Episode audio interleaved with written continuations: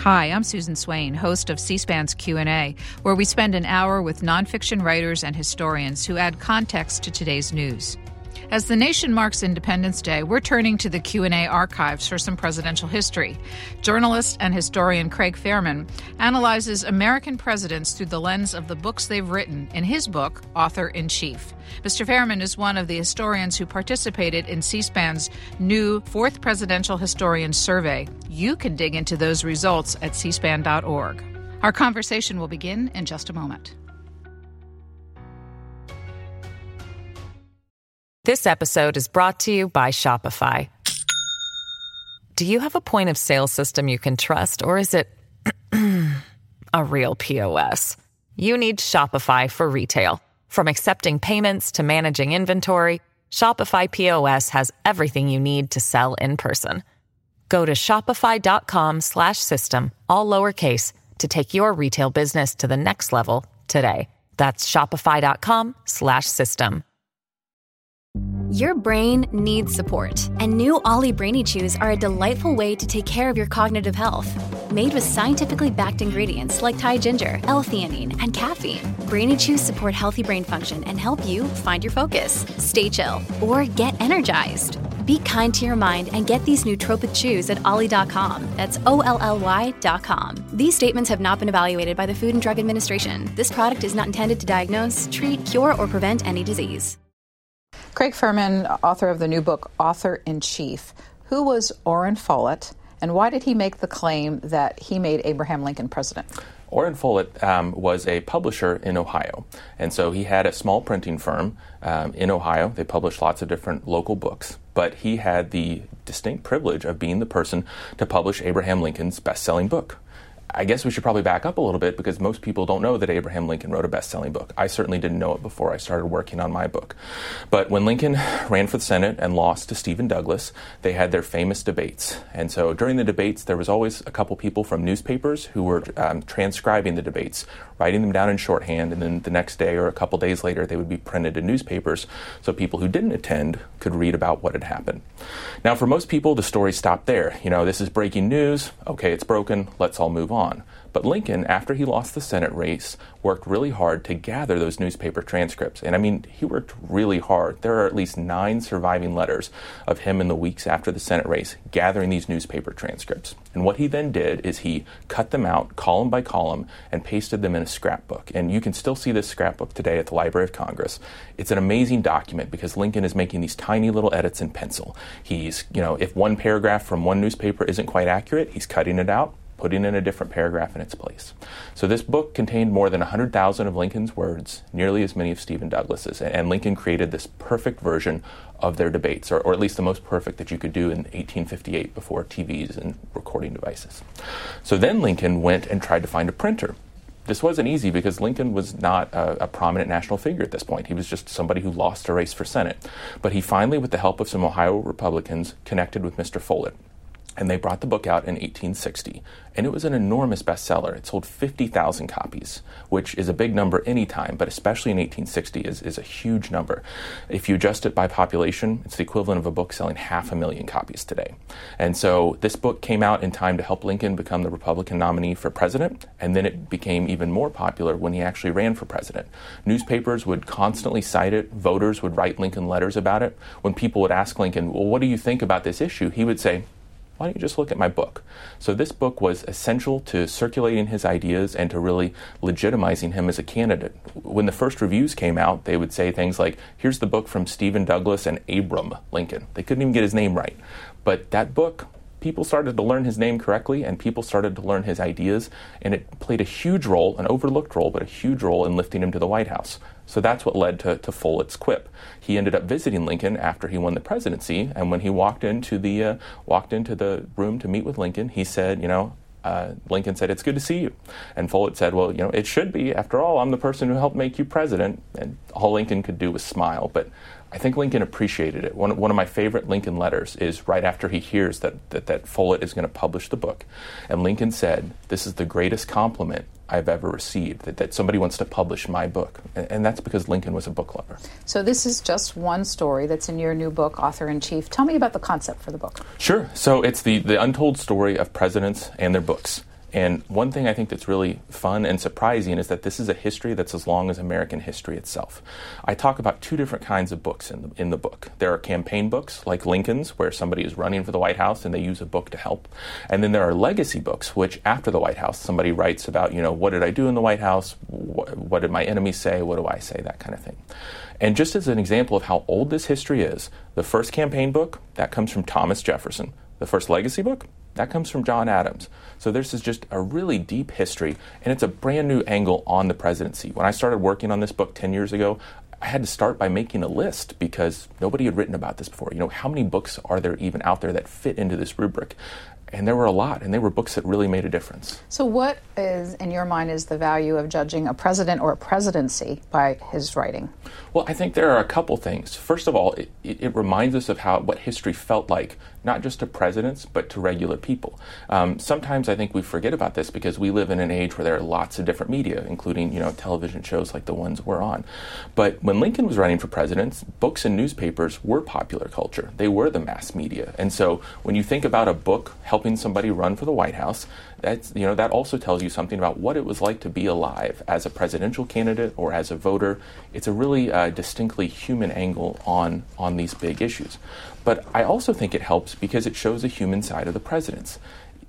There's just something about writing, and this applies to writing an email as much as writing a book, that if you try to put your thoughts or your feelings into words, you have to slow down. You have to think, you know, what am I afraid of? What am I scared of? What do I want? And that's true for presidents, just like it's true for the rest of us. So, again and again, when I would look at presidents sort of taking their time and slowing down and working on these books, and, and I tried to go behind the scenes and really find those details, I felt like I was finding even our most well known presidents at their most human.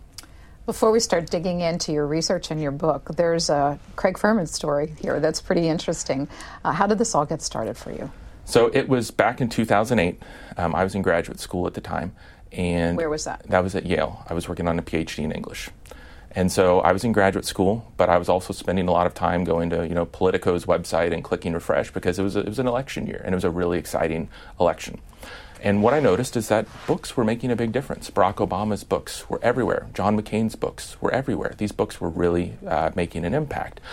And I guess I just got curious and I thought, had this happened before? Is this, you know, it feels special, it feels new, but is it? And so I started digging in, and what I found was that history is so much deeper than I expected. As I mentioned, it, it goes way back, and there are so many books that have had a huge impact, that have lifted people to the White House, that have given them a chance to, you know, ma- make a memorable case for their legacy. And so it took me 10 years uh, because there was a, a lot of groundwork to lay to be even be able to write a book like this because there there weren't precedents. But I also tried to really do research on, into the cultural side of things. So I always like to say that if you love reading history books, this book will tell you the history of yourself because there's material about, you know, what was Calvin Coolidge's favorite bookstore? How did a printing press work when Abraham Lincoln was president? And I think those kinds of quick little stories remind us about how American culture works and, and remind us about how important books have been to our country. What happened to the PhD? Uh, it's my mom would really want me to say that it's still in progress, and so that's what I will defer to her. It's still in progress. Uh, when, at what point in your research did you say, "Wow, there's a book here"? It happened pretty quickly. I, that 2008 election, I was curious, but I didn't start digging carefully into it until the next year in 2009. And that's when, you know, I would go to really good research libraries and, and get in those card catalogs and just say like let's look up John Quincy Adams by his last name. How many books are there by John Quincy Adams? And so making that list it, it was astonishing how many books there were and, and, how many strange books. Herbert Hoover wrote a mining textbook. Who knew? Um, but also there were these really intimate books and these really important books. And I, I started to realize that you know Abraham Lincoln Calvin Coolidge Ulysses S. Grant Jefferson Adams um, there were so many examples of these books really mattering, and, and that's when I started to realize there's a story to tell here. Your book is also, uh, and you alluded to this, the history of nonfiction book publishing in sure. America. Uh, why do you tell that part of the story as well? Well, I think it's important because that's what helps us realize how important these books have been. Even if you read a good biography about a lot of the presidents I talk about, their books don't come up very much. Their books aren't central, and that's because I think um, biographers and historians they, they, have a lot of work to do. You know, they're worrying about the White House and the policies and the legislative debates, and, and my book's not too much about that. My book is about the human side and and about the the publishing side and running for office. Um, so without that context, you can't realize how important these books are. I'll give you an example from Lincoln since we were talking about him. When Lincoln's book came out, it was a bestseller because people cared, because slavery was a huge issue that everybody wanted to know where the candidate stood. But it was also a bestseller because of steam powered engines. I mean, trains were finally uh, widely available, and it was a lot easier to move a book from one city to another by train. Before there were trains, you had to move them by horseback or in horse carriage, and, and books are heavy. So if you want somebody to deliver a book by mail, they're not going to do it because there's only so much room in the saddlebag. So that helped. But then steam powered engines also helped because of printing presses. Printing presses up to that point had been very, you know, very similar to what Gutenberg had done. Just one person takes the arm and pulls. But in this period, printing presses started to be powered by steam engines, and that made it faster to make books, and that made books cheaper, and that made it easier for people to buy books. So those kinds of changes, I think, first of all, they're fun. Like if you like books and you want to know about the history of bookstores or books, I've got a lot of material about that because I just like that. I like books too. Um, but second, I think it really helps us appreciate how these books mattered in their own times. When did uh, readily available reading glasses become a factor in, in, people reading? That was in the 19th century as well, and it's I, I, like those kinds of small details because you don't you don't really think about them as a technology. But you know, oil lamps reading glasses, those really matter because it's hard to huddle up next to a fireplace and read a book. Um, so the more light that you have to read by, the, the more you can read and, and the better reader you can be. I, I, have one story that it's in a footnote, but it just really makes me laugh. Um, there was a pastor um, from a reader who lived in New York City. And this reader, by the way, he's such a fun character. He's somebody who decided, I'm only going to read biographies for the next year. I love nonfiction. And this is in the, in the 19th century, but very similar to a lot of readers today. And so he goes to church and his pastor is up in front delivering a sermon, and there's an oil lamp there, and the pastor knocks the lamp over. A little bit of fire, a lot of, lot of chaos, a lot of disaster. The pastor's freaking out. And he just says, you know, what what was wrong with the candle? Why, like why didn't we just stick with candles? But you know, candles, oil lamps, those are those are technologies just like smartphones or anything else today. Yeah, everybody who's ever had the darn internet expression is identifying with the candle and That's the well oil put, lamp. Yeah, yeah. So you, you mentioned footnotes, and and your book has about sixty pages of notes at the back of them, mm-hmm. filled with stories like this. Mm-hmm. How did you do all of this research? Slowly.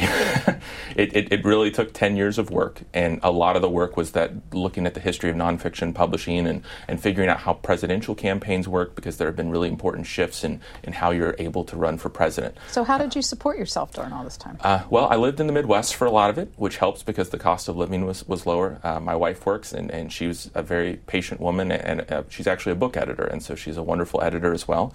And, you know, I, I was fortunate to get a really generous book deal that helped, and you know, we just made it work. There, there were, were not a lot of travels or, or, or, fancy splurges while I was working on the book, but that's because I was working on the book, and I'm glad I did because I, it's my first book, and I wanted it to be as good as I could possibly make it. What um, for, among your research was uh, the biggest aha moment, your biggest discovery that you found along the way? Sure.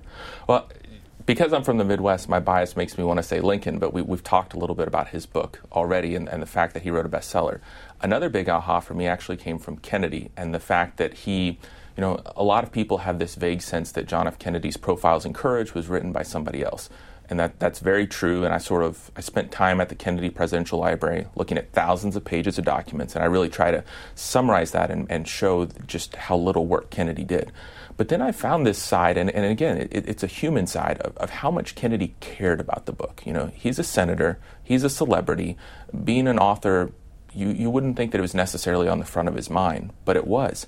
When his book Profiles in Courage came out, he would write his letter or his editor letters and say, "Hey, I was at the airport and I didn't see any copies of my book there. Can we fix that?" Why, why would a senator notice something like that? But I think Kennedy really cared about, about being an author, and, and seeing that side of him was really surprising to me. So, as a first time author, what was it like picking up the Wall Street Journal recently and seeing a full page review, positive review of your book, and with the conclusion, author in chief ends up being one of the best books on the American presidency to appear in recent years? Yeah, and, and a review written by Thomas Mallon, an author that I have great respect for. I'll be honest with you, I cried. I mean, I to work on something for 10 years and then to have it um, described in those terms and to have Mr. Mallon um, do a really great job summarizing what's in the book. And, and he, you know, he loved the publishing side, he loved the presidential side. It meant the world to me. And it's also meant a lot that I've started my book tour and to talk to regular readers and have them resonate with it or have them tell me their favorite stories about um, presidents and their books. It's, it's it's been a wonderful experience, and I think the fact that it took 10 years to get there makes it all the sweeter. How many cities will you visit? Uh, 13, I believe, but there might be some more uh, down the road, especially in the Midwest when I you know, visit some bookstores close to home. So, before we dig into some of the individual stories, I wanted to run through a couple of quick facts. So, which president wrote the most books? Probably Teddy Roosevelt. I, I, I, don't know that I ever crunched the numbers specifically, but I can't imagine that anyone would do it other than, than Teddy Roosevelt because he was well over 30. It's a, it's a trickier question than you would think because you have to define what is a book. Is a pamphlet a book? Is a collection of speeches a book? But I feel pretty confident that it's Teddy Roosevelt, and if he were here with us, he would certainly be announcing that fact himself. Uh, this is a value judgment, but who was our most gifted presidential writer? I think it was probably Lincoln, um, just as a stylist, both in his speeches and in his book. But, but there are also some surprising presidents. Calvin Coolidge is an example that maybe even most history fans don't have his presidency right at the front of their mind. But he was such a talented writer. I found a New York Times article that in which they said Calvin Coolidge, and this was during his presidency, Calvin Coolidge is the best literary president since Lincoln. And, and that article meant something to Coolidge. He actually wrote a thank you letter from the White House to that author because it mattered to him. So you don't only talk about writing; you talk about presidents reading. Sure. Which uh, which among our presidents were the most uh, uh, voracious readers? Well, first of all, we should say that a lot of them were really dedicated readers, and and for a lot of them, books helped make them presidents today. Um, somebody like Ronald Reagan, somebody like Harold or Harry Truman, it, was their local libraries that really gave them that boost because their families were working class and so they couldn't go out and acquire a lot of books, but they had their libraries and that's where they first started getting ideas and, and first started thinking about history. But Harry Truman was probably the biggest lover of history um, in terms of reading. Uh, Ulysses S. Grant was one of the biggest fiction lovers, believe it or not. He read so many novels. He actually got demerits at West Point as a cadet because he was spending too much time in the library. But um, all that fiction reading, I think, helped make his presidential memoir a, a stunning book. On the converse side, President Trump often says that he doesn't have time to read many books. What other presidents were not readers?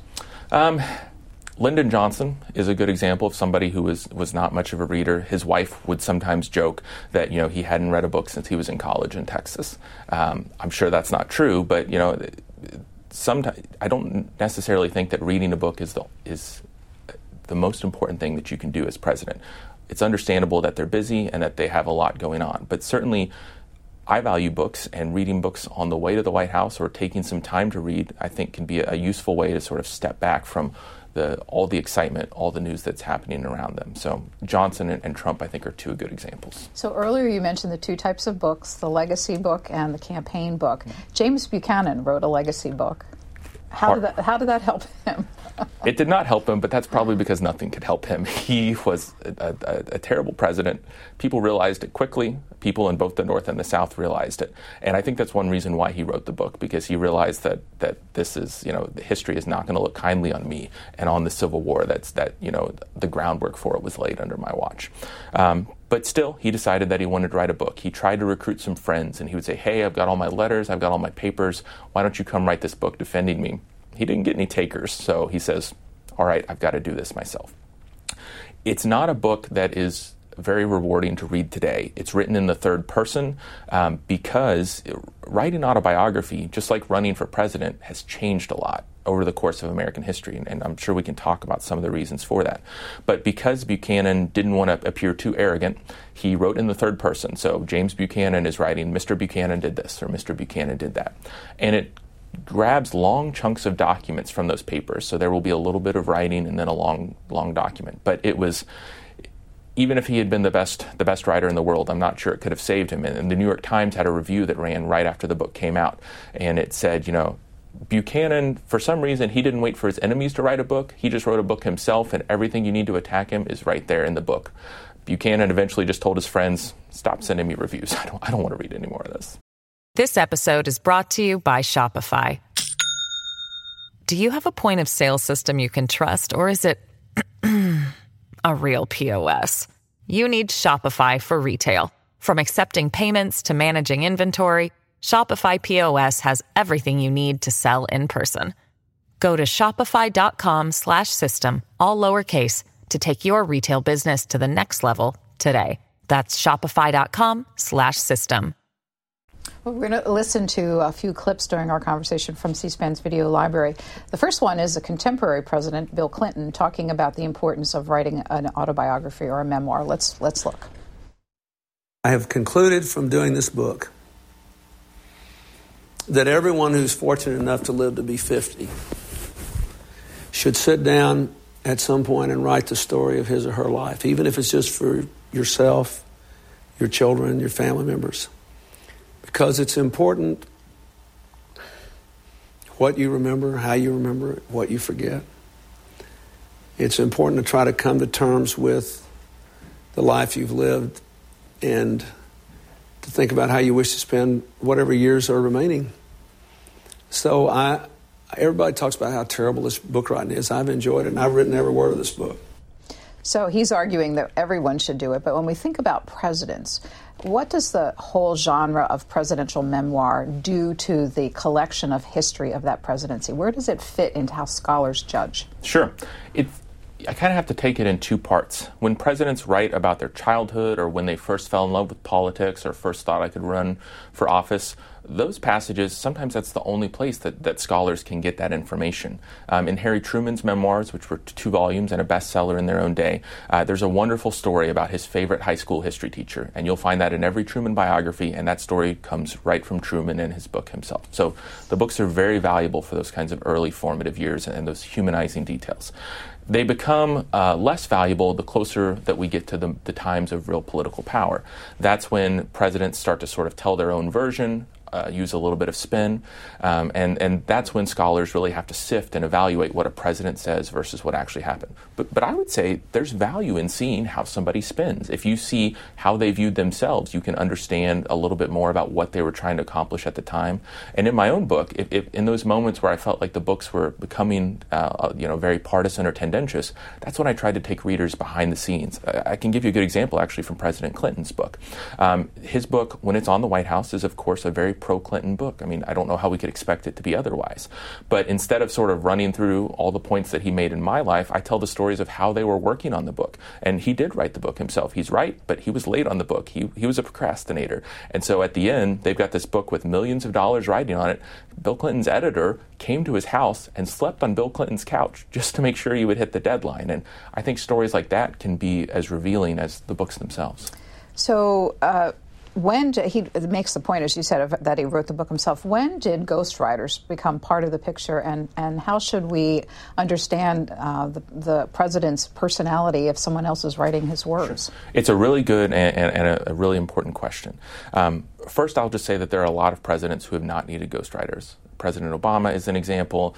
Adams, Jefferson, Coolidge, Grant, Lincoln, Roosevelt, Wilson. There are lots of presidents who, who did the work themselves.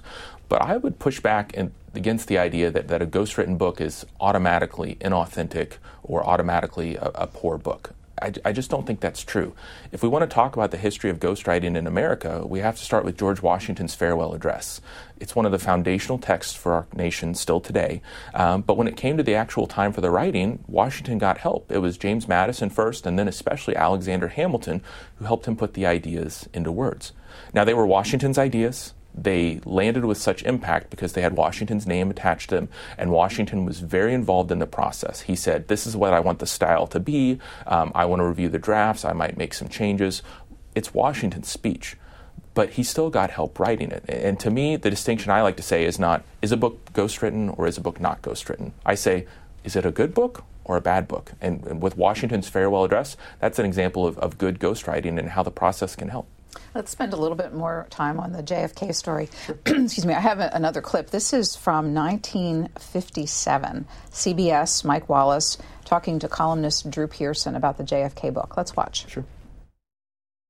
In your column on October 27th, you wrote that Senator Kennedy's, and I quote, millionaire McCarthyite father, crusty old Joseph P. Kennedy, is spending a fortune on a publicity machine to make Jack's name well known. No candidate in history, you wrote, has ever had so much money spent on a public relations advance buildup, end quote. Uh, Jack Kennedy's a fine young fellow, a very personable fellow. but he isn't as good as that public relations campaign makes him out to be.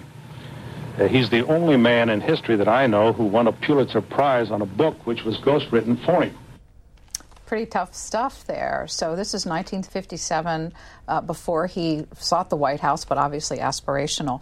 Were people debating this concept at the time after he'd won the Pulitzer Prize? Uh, the Pulitzer Prize was the turning point, and I, and I think that's really important to understand, um, both in the history of the book, but also just in terms of understanding Kennedy's psychology. So the book comes out in 1956, and over the course of that year, it's a hit. I mean, it's everything you could want a book to be. It's on the New York Times bestsellers list for weeks and weeks and weeks. It elevates Kennedy from being a senator from New England to being a national figure. In, uh, in 1956, that year at the Democratic Convention, Kennedy very nearly gets the vice presidential nomination, which was a big surprise. Uh, one story I tell in my book is that Kennedy had a meeting with Harry Truman, who at that point was an ex president but still important within the party's uh, infrastructure. And so Kennedy and Truman meet in Truman's hotel suite. Kennedy comes out, the reporters swarm. What did you guys talk about? And Kennedy says, My book.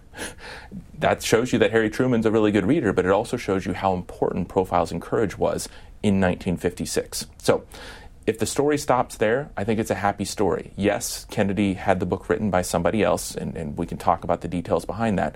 But good ghostwriting and bad ghostwriting, right? This is an example of good ghostwriting. It's a book that really is moving a lot of people and it's inspiring people because Kennedy is an inspirational figure. Where things change is with the Pulitzer Prize, which comes in 1957. And when I was working at the Kennedy Presidential Library, I found documents that for the first time show that Jack Kennedy himself was involved in securing that Pulitzer Prize. The story has often been, and you could have, you saw it in that Pearson quote, that, that Kennedy's father was the one pulling the strings behind the scene. But that's not true. Jack Kennedy wanted that Pulitzer Prize. There are multiple times when he brought up the Pulitzer Prize. He told another historian, I'd rather win a Pulitzer Prize than be president. And so, because he had this strong desire for literary fame, even though he didn't really want to do literary work, he got himself the prize. And, you know, in New York City, in Washington, D.C., people had been gossiping, you know, did Kennedy really write that book? I wonder who really wrote that book. I wonder how much money they're getting out of those royalty checks.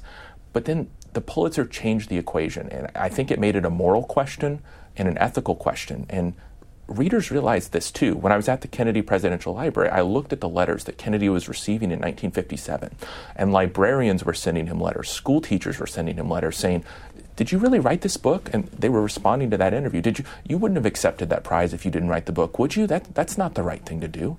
I mean, it was a moral question, and frankly, an easy question. But Kennedy and his family had an answer that was different than what those readers did. In the long arc of history, does it matter? Because uh, the book was all was being referenced during the recent impeachment debate. Mm-hmm. There's a Profiles in Courage award given out by the uh, Kennedy family and foundation uh, on an annual basis. So, does it matter? Well, I think it matters in a very human and a very personal sense. Does it matter as much as what Kennedy did as president? Probably not. But if you want to know something about Kennedy, the human being, I think this is a wonderful chance to really see what his values were, um, what he was willing to do, and how he treated other people. Ted Sorensen is the person who did most of the work on the book. And one thing that Kennedy did write was the preface and the acknowledgments. And so in the preface and the acknowledgments, Kennedy wrote it and didn't even mention Sorensen's name. Sorensen gives it an edit because Sorensen was working on every single part of this book. And Sorensen said, you know, maybe you should mention me. So Kennedy added that mention back in. And then when the scandal came about, uh, Sorensen and Kennedy both would refer to the acknowledgments and say everything's above board with this book. We like we mentioned right there that that Ted did a little bit of work, but that this is Kennedy's book. But that credit only existed because Sorensen had to remind Kennedy, maybe you should give the person who actually wrote the book the credit. So that's not, you know, the Cuban Missile Crisis in terms of historical import, but it's a human choice. It's a it's a human being who decided that this is how he wanted to act, and I think readers and, and voters. It's okay to think in those terms. It's okay to think of our presidents as humans and, and to evaluate them as did they do the right thing as a person. There was a story much farther back in history uh, that was also over claims of authorship. Would you briefly tell the story of Eliza Hamilton? And uh, her claims uh, that her husband actually wrote George Washington's farewell address. It's it's a crazy story and one of my favorite ones to tell in the book. This this deals with the farewell address that we talked about, and as I said, it's you know the fact that it was Washington's speech that's what mattered the most in that example. But Alexander Hamilton, he of course famously died in a duel, and his reputation hit a little bit of a low point. And so his wife, who was very loyal to him, decided I need to prove that that my husband was the one who wrote that speech to kind of give him help in recovering his historical reputation. And it's a crazy story. There was, it, it, almost feels like a spy novel in, in the passages I write in my book. There was a bundle of secret documents that was sealed in wax, and Hamilton's supporters would pass it around. And these were people who were loyal to Hamilton. One of the people involved was actually his second in the duel with Burr, so somebody who really cared about Alexander Hamilton. But they cared about George Washington more. So Hamilton's children were trying to hunt this down. You know, one of his sons would go to the house and try to be nice and say, "Hey, why, why don't you turn over those documents?" When that didn't work, a little bit later, the other son came along and was very menacing and, and tough. And that didn't work either. So it, it, took a long time, but it was one of those stories where people were gossiping. How much of this is Hamilton? How much of this is Washington? And Washington had nothing to do with it himself. He was deceased at this point. Washington did not claim authorship for himself in the way that someone like Kennedy did. But, you know, it, it's an example that Americans have always loved gossiping about their presidents, even back in the 19th century. So, John Kennedy's success seems to have, according to your book, inspired Richard Nixon to write his own, which was called what? Six Crises. And when did he publish that? 1963. We have a clip of Richard Nixon much farther in his lifetime talking about the process of writing. Let's watch that and come back and talk about him. Great. The first book I wrote was Six Crises. Uh, and I must say that this book, the ninth, was my ninth crisis. Writing a book is very, very hard work. I know you interview people on your program. I've seen them on occasion. And I must say, I admire authors. Uh, I'm not saying that in terms of myself, but it, it is a great ordeal for me. I don't write easily. Uh, I see you've got some uh, yellow notes there. I mean, notes on a yellow pad. I write outline after outline, then I dictate into a machine after I've done the whole thing so that it is the spoken word rather than the, the written word, as you know, is very uh, formal. But uh, and then I, I have good people that work with me.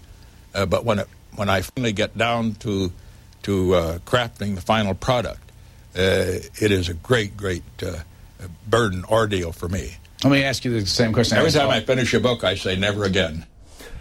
So let's start with Six Crises. What did it do for his political aspirations? Well, it was important because he had just lost that presidential election in 1960, and that's when Kennedy and he had a conversation after it. It was actually during the Cuban Missile Crisis. Kennedy asked Nixon to come to the White House so they could sort of talk through the issues.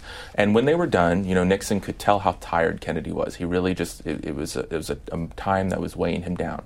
But when they were done, um, Nixon mentioned that he was thinking about writing a book, and, and the topic perked Kennedy up, and he said, "I think every politician." Should write a book. It, it can really help your, uh, your standing in the political realm. So that's what Nixon did. He worked on a book, and it had um, it covered different moments, different crises. It's similar in structure to George W. Bush's presidential memoir, Decision Points, in that it really picks key moments from that person's life. And it was a best-selling book. It was um, it really helped him. Um, sort of begin to reestablish himself as a politician and begin that second act that you know eventually led him to become president. So after Watergate, he authored several more books. How did this uh, change, if it did, his reputation post Watergate? Um, well, his presidential memoirs, which came out directly after Watergate, were a hugely anticipated book. It was, you know, there, it was breaking news when the page count of the book came out because people were like, "Well, this is how long the book is going to be." So there was intense ish- interest because of that Watergate issue. After that, the books became a little um, less less newsy in their topic. They were sort of more philosophical books, more uh, books about governing philosophy and, and, and politics, and I think they helped as much as anything else um, President Nixon settle into that senior statesman role. It, it's still kind of amazing to think about his reputation after Watergate. And, you know, if we're going to talk about human beings and, and people who make personal decisions, I think him and, Watergate is a very revealing uh, episode as well. But he was able to sort of become the kind of person that you see in that clip, a kind of senior statesman whose views on international relations were, were valued and sought out by other presidents. And I think, you know, the, the regular rhythm of him releasing books had a lot to do with that. Thomas Jefferson, we're going to go back in history again. Well known lover of books. Uh, his famous quote, I cannot live without books, is on pillows and other things and coffee mugs and everywhere. And uh, people will remember that he ended up selling his collection of books to create the Library of Congress. How many books did he own approximately? Uh, between 6,000 and 7,000 at that point. But then he started building a whole other collection and had a couple thousand more when he passed a few years later. So you credited him with the first campaign book. That's right. What was it? It was called Notes on the State of Virginia. And it wasn't a campaign book in the way that Abraham Lincoln's was, you know, with a candidate specifically pulling together a book with a run in mind. Um, the story started a little bit earlier for Jefferson. He worked on that book in the 1780s, and so it came out more than a decade before he ran for president but it was essential. It was it was a huge flashpoint during the elections of 1796 and especially 1800. This is when Jefferson and John Adams are running against each other. There were there were other candidates as well. But to really understand why Notes on the State of Virginia was so important, I think we need to take a step back and, and talk about how campaigning worked in that time period. Today, when somebody runs for president, they want their name everywhere. They want to be on TV, they want to be on Twitter, they want to make their case directly to voters. But it was the complete opposite of that early in our history and for a long time in our history. If you were somebody who went out and said, I should be president, that was proof to most voters that you were not the right person to run for president. The idea was that you should be humble, you should be called to serve, it should be other people advocating for you and, and, your ideas. And so most presidents just stayed at home and stayed quiet. There was a real public silence around John Adams, around Thomas Jefferson. But what that public silence did, that, that's a vacuum, right? Something needs to fill it and that's where Notes on the State of Virginia came in. It was a it was a popular book. It's another book that, if we adjust its sales totals to our own population, it sold the equivalent of half a million copies. So it, it was one of the most important books any American wrote in the 18th century. I'm, I'm not talking presidents. It was a vital book that really defended America to its European critics. So that book, people knew that book, people respected that book, and now that Jefferson was running for president but not saying much about it, they looked to his book for what he thought. We have a clip uh, from our archives of the well known historian Roger Wilkins sure. talking about Jefferson's notes on the state of Virginia. Let's hear what he has to say and then come back to you. In the end, you have to believe that what he wrote in Notes on Virginia, um, his deep belief in black inferiority, he said in Notes on the State of Virginia that blacks are smelly, stupid, and uh, lazy and ugly. Um, he said it more elegantly, but uh, that was the gist of it. And uh, and he, more than any of the other Virginia founders, um, seemed more unable to distance himself, even emotionally, from his ownership of slaves. So people wonder how the author of the Declaration of Independence can square his views on slaves and slave ownership. Uh, and um, you answer that to your own mind in the book. What are your thoughts on this?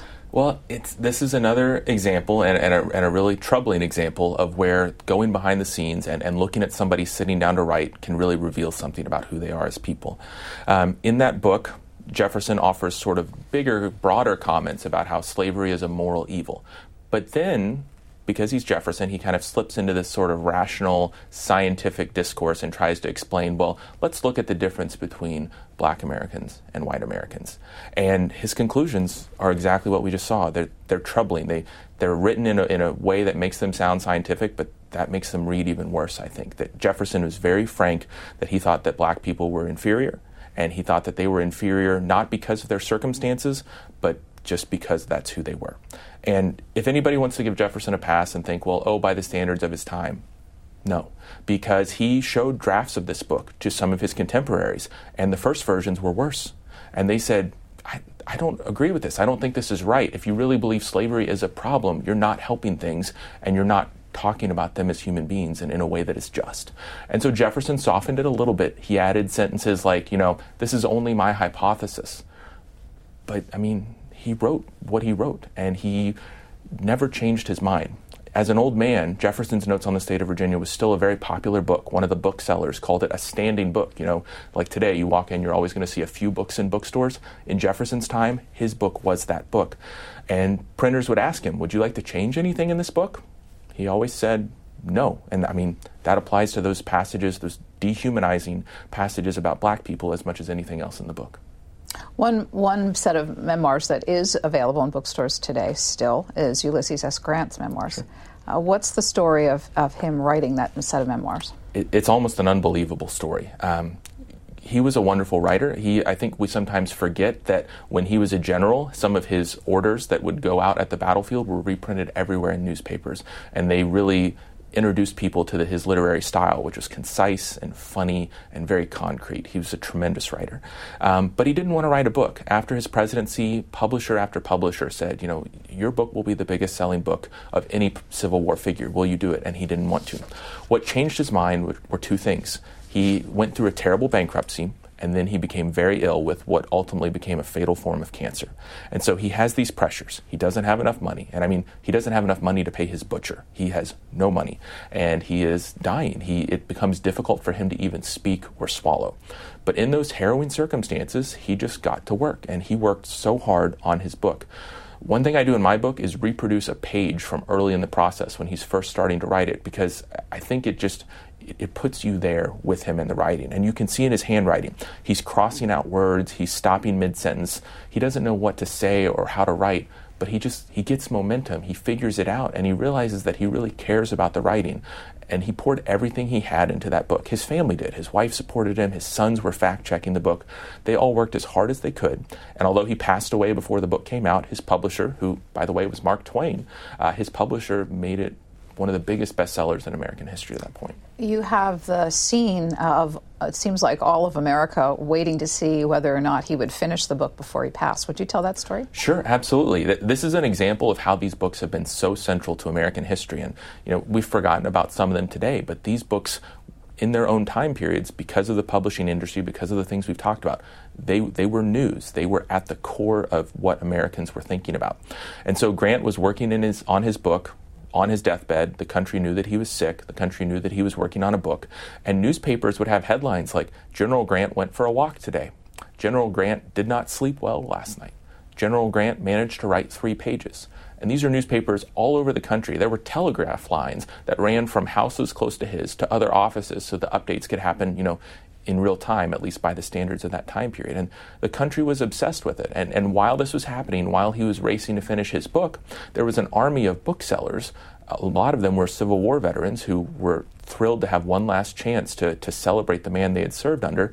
They were going door to door and they had a careful script. The first line of that script was I'm here to talk to you about the book that you've heard so much about in the newspapers. This, this book was news. This was a book that every American was excited in and, and interested in. And um, Grant wrote a book that lived up to that to that anticipation. He needed to write it for Julia Grant uh, because he'd lost all his money, as I remember, in bad mm-hmm. investments with his son. How much money did Julia Grant make off of the book?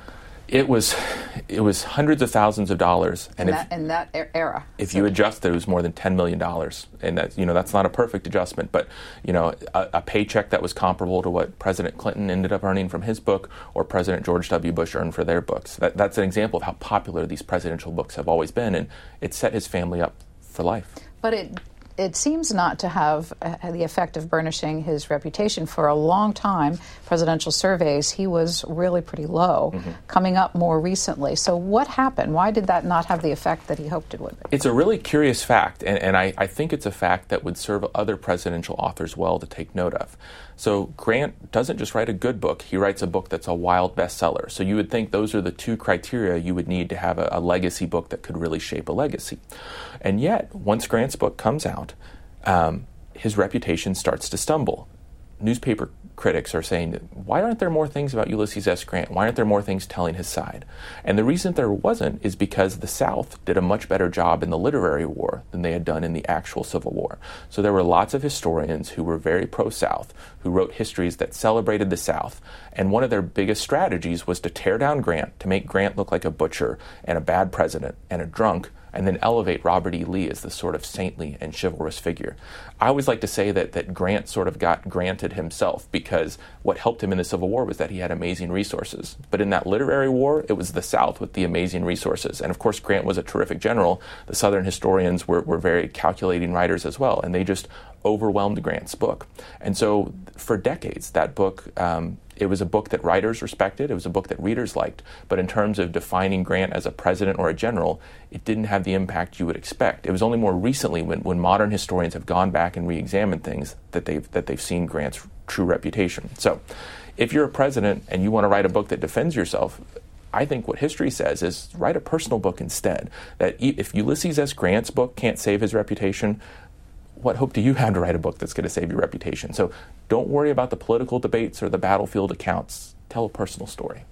There have been some recent, very successful Grant biographies published. Have they served to change his standing? Yeah, I think uh, the, the one that is really important is William McFeely's book, which came out a couple decades ago, but certainly um, Chernow's Grant, and then a really important book uh, by a professor named Joan Waugh I, I, think is one of the finest books about Grant written because it doesn't just tell the story of Grant, it tells the story of Grant's reputation at the same time. And it's, it's a wonderful book that I would highly recommend. Earlier, you referenced Theodore Roosevelt as our most prolific writing president. Um, of him and Woodrow Wilson, you, who was our only president from the Academy, uh, you say that their first books were their best. Why? It's a, I think because they were young and passionate and they had a lot of energy. But I also think that they were they were really thinking of themselves as writers at that time. And it's you know being a writer and being a politician aren't always the same approach and don't always require the same skills. A writer really looks for complexity and says, you know, what's the core of this problem? What's the, the backstory of this problem? A politician needs to simplify because a politician needs to get popular support. And so when Roosevelt and Wilson were working on their first books, they were really thinking as writers. Roosevelt started his first book actually while he was a student at Harvard. And he was obsessed with it. He would sit in class. The book was about the War of 1812, but in specific, it was about the naval side of that conflict. And Roosevelt would sit in class and just daydream about ships, British ships and American ships battling. It was all he could think about. He did incredible original research. He went to archives to find out plans of ships, sizes of ships, how many cannons ships had, which way those cannons were pointing, which matters more than just how many cannons there are. He would draw little diagrams to show the way the ships moved in battle. And all of that information helped him understand something important, and that's that patriotism and heroism aren't necessarily the best explanations for history. Um, an example in uh, Roosevelt's book is Oliver Perry, the famous admiral who won a battle and was celebrated so much in America that people were naming towns after him people thought there was this incredible underdog victory. But when Roosevelt went back and used that raw research to see what kind of ships Perry had versus what kind of ships the British had, he found out that the reason Perry won that battle wasn't because he was so brave or heroic, though of course he was those things. It was, it was a simpler and more boring explanation. Perry had better ships. Now, what's interesting is that once Roosevelt got closer to being a president himself, heroism, patriotism, those were the things that, that Roosevelt cared about. He sort of did a 180 as a writer and a thinker. So, uh, Wilson, mm-hmm. what's important with him in his study of, of Congress, and how did he use the, his study when he became president? Yeah, well, it's, it's again the, the, the exact same trajectory where the first book is full of original research. Wilson's first book is, is still considered by scholars in political science today. It, it was an intellectual event when it came out um, in the 1880s. It, it was just a, a, transformational book that really did a lot to shape the academic arguments over the next few decades. And it's interesting to note that his book is called Congressional Government, not Presidential Government. And that's because for a lot of the 18th century and the 19th century, Congress was really the seat of power. If you were a reporter who wanted to cover the action in Washington, you didn't go to the White House, you went to follow Congress. Congress was really where voters paid attention, where the media paid attention. And Wilson did, did a wonderful job sort of explaining why that was in his book and, and really explaining this is how America's system is set up and why it works that way. Of course, when he became president, he and Teddy Roosevelt were two of the presidents who did the most to make the modern presidency we know today it's flipped. The president is the center of power. The president appeals to the people. The president defines the ideas and, and, leads the parties. Wilson and Roosevelt were the ones to do more than anyone on that count. But you know, Wilson kind of made his own book um, outdated because his book had talked about Congress and how powerful Congress was. But when Wilson was a president, he was able to sort of arrogate that power to the presidency. We now live in the age of blockbuster deals for presidents. The news reports are that the combined memoirs of the Obamas may have earned them as much as $65 million. When did the blockbuster era start? Sure. So it actually started in the 1980s, and that tells you as much about publishing as it tells you about um, the presidency. Part of it was that the presidency was becoming more glamorous and, and, and, more celebrated, and Ronald Reagan, of course, was a president who did a lot to, to achieve that, especially with his background in Hollywood. But the publishing industry was changing in the same ways. If readers think about it, you know, Waldenbooks showing up in shopping malls, um, those kinds of changes made hardcover books able to sell millions of copies, not hundreds of thousands of copies. And so that uh, change helped editors start to look for certain kinds of books, books where the people came with a platform and an idea and a brand behind them, and, and that mattered as much as the book itself. And so in the 1980s, um, lots of lots of figures published best-selling books that were, were everywhere, and they would go on TV to talk about them. A really good example is actually Donald Trump, who, before he was a political candidate and a president, was one of those blockbuster authors with Art of the Deal. It was also the era when people who work in the White House began writing books at that point, after they left, now we're seeing in midstream. Right. Uh, how has that impacted the study of the presidency? Well, it's it's it's unbelievable how much things sped up in the 1980s. Things changed so quickly that people who left the Reagan administration, sort of midstream, were publishing their books before people in the Carter administration had published their books. So they were they were literally leapfrogging the, the administration before them because publishers and, and political figures were seeing that there was a lot of money to be made in this, and so I honestly don't know that we've quite come to terms with, with what these changes have meant even today. You can see that with um, John Bolton's book, which isn't out yet but has already been widely discussed. And it's, it's going to be a blockbuster. There's no question about it. But there are certainly ethical and moral questions about should that information have been in a book? Should it have been presented in other formats? And those questions don't have answers yet because we're still sort of in the middle of this this big change both in politics and in publishing. Do publishers actually make money off of these books? They do. They did not for a while. Um, Ronald Reagan's uh, presidential memoirs, he got an advance of around $7 million, and they lost quite a bit of money on that one. Um, but since about 2000 or so, they've publishing has sort of figured this out. You mentioned the Obama's advance, which is astronomical, but Michelle Obama's book is one of the best selling books in American history at this point. And I have to believe that, that President Obama's book will, will do equally well or perhaps even better. So publishers have started to realize that, that, that they can sell these books in a certain way. And blockbuster publishing is working for them, which is why I don't think it's going anywhere anytime soon. You mentioned Donald Trump's Art of the Deal. We have a clip from Peter Osnos, who appears uh, in your modern section several times sure. for publishing presidential memoirs. And this is him telling the story of signing the book, The Art of the Deal. Sure. Let's listen. In one of the very, very few times that Cy Newhouse ever intervened at Random House, he said, We're going to do a book with this fellow. I had arrived at Random House with the mandate of doing books of this kind, biographies of high profile figures. So I was, I, I like to put it, tasked. I went to see Trump with, with Cy and our then publisher, Howard Kaminsky. What I did was I took a big Russian novel that had, Generations of Winter, wrapped black and gold paper around it, put Trump's name on it, and brought it to the to Trump Tower and showed it to him and said, This could be you. Lo and behold, he agreed. Actually, he wanted the Trump name slightly larger. How significant was the art of the deal in President Trump's quest for the White House? I think it was really significant. It's, you know, it wasn't Twitter that made him a national figure. It wasn't a TV show. It was that book because it was a blockbuster. It really lifted him from being a New York City figure to being a national figure. That book came out, sold more than a million copies, but also uh, Trump went on TV again and again and promoted it, talked about it, told stories from it. And it really defined a style and defined an image that, that he still used when he ran for president so many years later. We should tell people that Peter Osnos is, plays a role in C-SPAN's corporate history. Later on, he went to, to on to find found his own nonfiction publishing house called Public Affairs Press, and they have brought our C-SPAN books to market. So I want to get that on the record. But interestingly, in his history, he brought both the Art of the Deal and Barack Obama's Dreams from My Father to market. It, it's it's hard to hard to wrap your head around yeah, that. What does it? that say about the publishing business? Well, it says that the publishing business publishes lots of different kinds of books, and that's one of the things I think that, that we should celebrate about it.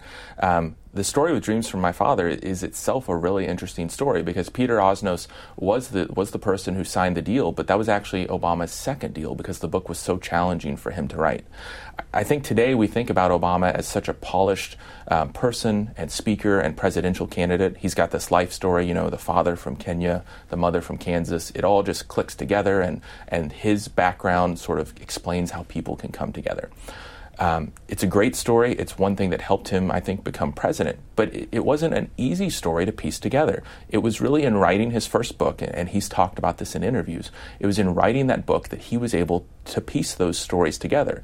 And it, it wasn't a simple process. He got the book deal. He wrote part of the book. He sent it in. The pub- his first publisher did not like it. They ended up, he got married in October to Michelle a couple weeks later, he lost his book deal. So Obama, as a young man, as somebody with a lot of law school debt, finds that he doesn't have a book deal anymore, except it's worse than that. He owes his publisher part of the advance that he's already spent. And so he had a very, very good agent, and she was able to get him the second deal with, uh, with Peter Osnos. And I, I interviewed Mr. Osnos, and he talked about having Obama come to their offices because he wanted to meet with him and he wanted to say, you know, is this guy going to finish the book this time before I, I give him another advance? And Osnos just said he was impressed that Obama came in and, and he knew what he wanted to be the book about. And so once he was able to figure those themes out, and it took a lot of reading, it took a lot of revising, it took a, a really good editor who helped him, Obama put that book together and in that book, there were the themes that would show up in his convention speech and show up in his presidential campaign. The writing of that book, I think, helped Obama sort of understand his own life and, and his future political appeal. How important are narratives to political success? Did you see other presidents who developed life narratives that they used then on the campaign trail? Yeah, absolutely. Um, if you can tell your life story in a way that connects not just to who you are, but the ideas and the issues that you stand up for, it's really effective because readers have multiple ways to respond to it and, and to remember it. Calvin Coolidge is actually a great example. His literary style was very clipped, very concise, surprisingly funny, um, and it lined up with his image. He, he was known as Silent Cal, even though he had two fantastic books. So really, he's somebody we should remember for his words as much as for his the absence of his words. But that sort of um, stern, button down, serious approach lined up very much with his politics and his sort of traditional approach to American life. The st- literary style of Calvin Coolidge lined up with the life of Calvin Coolidge, and readers and voters responded to both things. We have President Obama talking all the way back in 1985 about writing dreams. Let's put that on as we get close to our end here. Sure. My father was a black African, and my mother uh, was a, a white American. And much of my life was spent trying to reconcile the terms of my birth, uh, that divided heritage, with the realities of race and nationality, uh, tribal identities uh, that exist not just in this country but also overseas. Uh, so that this book is not so much a memoir, I think, as, as sort of a, a journey of discovery for me, some sense of trying to make sense of my family. What do you see there? Well, I see exactly what I was talking about. It's it's the father from Kenya, the mother from Kansas. Those lines that show up in that famous convention speech and showed up when he ran in 2008.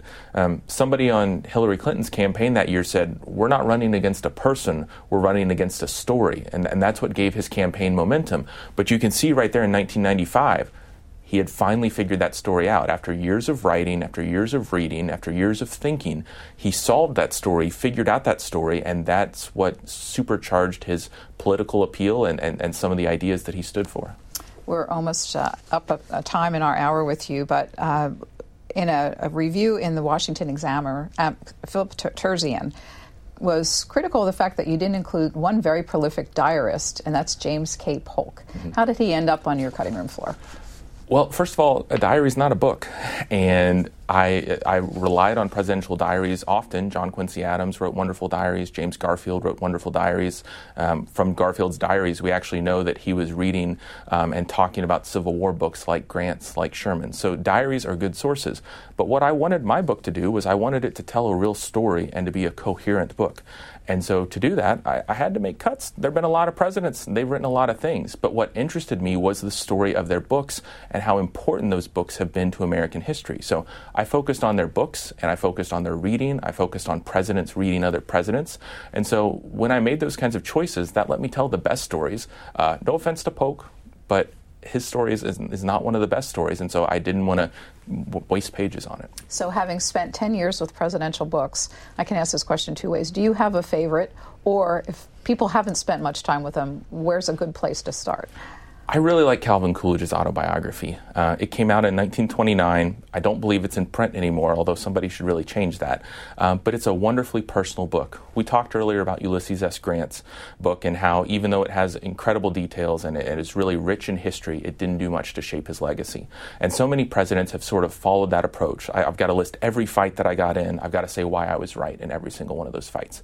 Calvin Coolidge didn't do that. His book is about a sixth as long as Grant's, so it's a really slim volume, and it's just a wonderfully personal volume.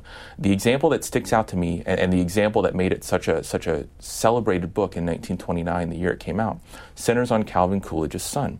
Uh, Calvin Coolidge's son died while he was in the White House, developed a blister um, while playing on the White House lawn, and you know, in an era before antibiotics, that blister became infected and killed him. And so Americans knew that story because they they knew the White House and they followed along. They listened to Calvin Jr.'s um, funeral on the radio. But once the book came out, Calvin Coolidge was able to tell his side of the story. And what he told was, I was the most powerful person in America, and I had no power to save my son who was dying right in front of me. And that any parent, any child can relate to that story. That's a story of the presidency, but it's also a story of being a human being.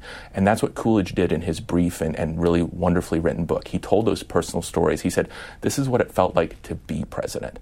And I think that's what our presidents should do in their books. I think that's what I tried to do in my book is show that personal side. And if more presidents look to Coolidge as, as a literary model, I think we'd be better off as readers. The book is called Authors in Chief, Craig Fehrman's first book. Thank you for spending an hour with C-SPAN. It's been a pleasure. Thank you so much. Thanks for listening to C-SPAN's Q&A and subscribe to us wherever you get your podcasts so you'll never miss an episode. And while you're there, please take a minute to rate and review us. You can also send us an email about Q&A at podcasts at c-span.org. Send me your questions, your comments, or ideas. Your feedback is welcome.